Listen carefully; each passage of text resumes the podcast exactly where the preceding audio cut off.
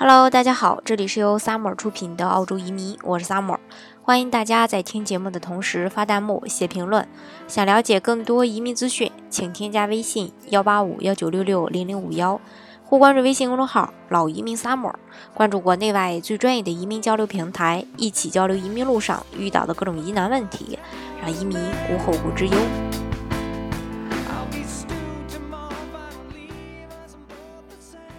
我们都知道，澳洲健全的福利制度呢，也是全世界闻名。那很多人选择移民澳洲呢，都是因为它这个健全的福利体系。澳洲的福利不仅覆盖到生活的方方面面，甚至可以覆盖全球三十多个国家。但是有些澳大利亚的移民还不是很了解澳洲的福利政策，所以说澳洲移民的家庭也是可以申请补贴的，比如说家中的幼儿补贴、遣散费、护工支出补贴和养老金等等。但是同时也要了解自己是否符合补贴的要求，这个也是非常非常重要的。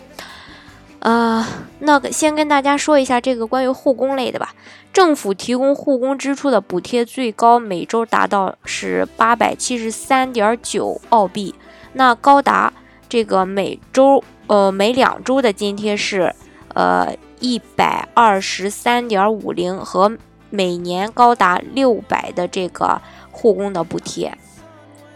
另外呢，还有这个育儿的福利。那这类补助是为需要养育子女并且为贫困的父母提供的。澳洲移民在澳洲生儿育女的这个实在就是太幸福了。另外，新生儿的补贴，这个是因为新生儿提供短期资助。用来缓解新生儿父母压力的补贴，从怀孕开始后十三周起，最多可获得十三个星期的补助。那第一个子女最高补助的金额是一千五百九十五点二三澳币，那之后呢是五百三十二点三五澳币。首个新生儿获得增呃增加这个家庭税务减免的是两千零九十一点八四澳币，其他的新生儿获得是一千零呃四十六点二五澳币。与带薪产假呢是二选一，带薪产假呢会提供给正在工作的新生儿父母，如果新生儿需要照顾呃而离职了。那可以获得这个补助。父母因为生孩子而离职，可以获得每周六百七十二点六的这个呃澳币。呃，当然这个是税前啊。那最高发放十八个星期的补助，与新生儿补贴二选一。另外呢，没有利息贷款计划，这个是为低收入人群提供了无利息贷款来购买生活必需品的。比如说，这个大型的这种家用电器啊、家具啊、医疗和教育费用啊，可以借在呃借钱的话是借三百到一千二。当你还回这个钱的时候呢，是不需要手续费和利息的。另外就是信用卡，信用卡是三分之一的信用卡配有免费的旅行保险，和大约一半的信用卡附附有这个采购保呃保障的保险。那有些信用卡甚至还提供。这个家电延长保修福利不用额外付钱，另外就是还有工作和生活补助福利。澳大利亚呢，同样会帮助所有本国居民度过找工作的难关，来提供资金补助。另外呢，会对日收入者发放补助金。呃，再就是失业救济金，申请人呃要满足的条件是二十二岁以上，并且正在寻找工作。申请人通过收入测试后可以领取，每周发放一次。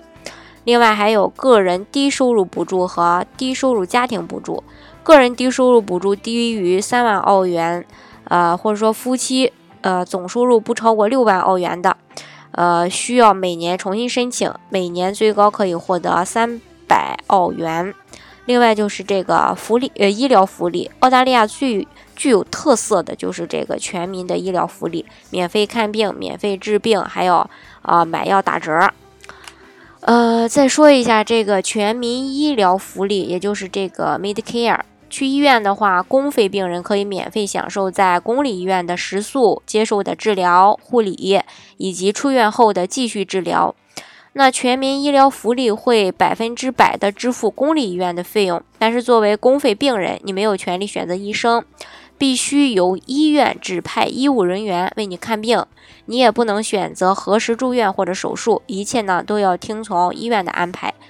去看这个 GP，也就是全家或者说家庭医生，如果你有 Medicare 的话，是可以不用花一分钱的。那如果去看这种专科的医生，呃，MBS 呢，则可以报销百分之八十五。去买药依据澳洲政府的药物福利计划，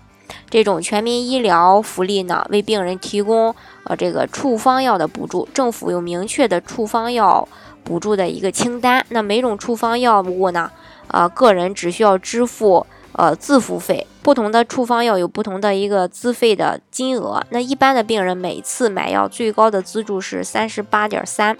买药资助超过一千四百七十五点七以后，买药只需要付六块二就可以。另外还有这种教育的福利，我们都知道澳大利亚实行的是十二年的公立学校免费教育制度，大学可以申请贷款和奖学金，还在这个通勤方面对学呃对这个学生呢有很大的优惠。义务教育的话，小学、中学十二年公立学校免费教育，当然不包括书本费和校服。大学教育可以申请政府的贷款，工作后工资达到一定水平才开始偿还。那十八岁以后享受学生津贴，本地学生的学费远远低于海外留学生，所以说办理澳洲移民家庭的孩子能享受澳洲教育呢是非常有利的。什么意思呢？假如说，呃，你没有办理呃这个澳洲的移民，没有拿到澳洲的绿卡，那你孩子过去读书。呃，留学的话呢，收的这个费用要比你拿到绿卡以后，孩子再去这个私立学校读书，呃，花的这个费用要贵很多。也就是说，呃，即便是你拿到澳洲身份了，呃，然后你假如说去私立学校读书的话，呃，呃，也是享受这种呃澳洲呃本地人的这种呃学费，跟留学生的学费是不一样的啊，留学生要贵很多的。再就是有这个父亲或者说伴侣福利。那如果家庭因为新生儿的压力大，父亲申请无薪假期就可以获得呃此类短期的补助。那父亲因为照顾孩子申请的这种无薪假期可以获得每星期是六百七十二点六这个税前的补助，但是最多只提供两星期啊，这个要清楚。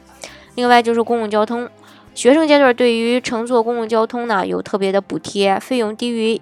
一般的票价，那澳洲移民家庭的小孩上学时，这个记得要去申请。另外还有退休养老福利，嗯，澳大利亚有实实在在的这种养老政策的支持，真是到了这种老有所养，就算没有攒下一分钱的养老金，政府一样会提供一定数量的钱去支持老人进行一个正常的生活。那澳洲养老金体系主要有三部分组成，一个呢是雇主必须缴纳的这个。部分，另外就是个人自愿缴纳的部分，另外还有政府缴纳的部分。自愿购买的养老金是交给政府或机构的，那作为一个长期的投资，给自己老年时候呢多留些钱备用。那估算每年的增值是百分之六、百分之八左右。另外就是退休养老金也有，那工作的时候每年有工作单位支付，自己也可以提交额外的一个支持。还有就是这个，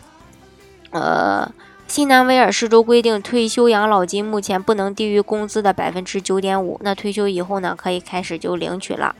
另外还有政府的养老金，无论你是否买了养老金，还是说在澳洲从没有工作过，那到你六十五岁退休以后，都可以去呃这个福利署去领取。基本养老金每两星期发一次吧。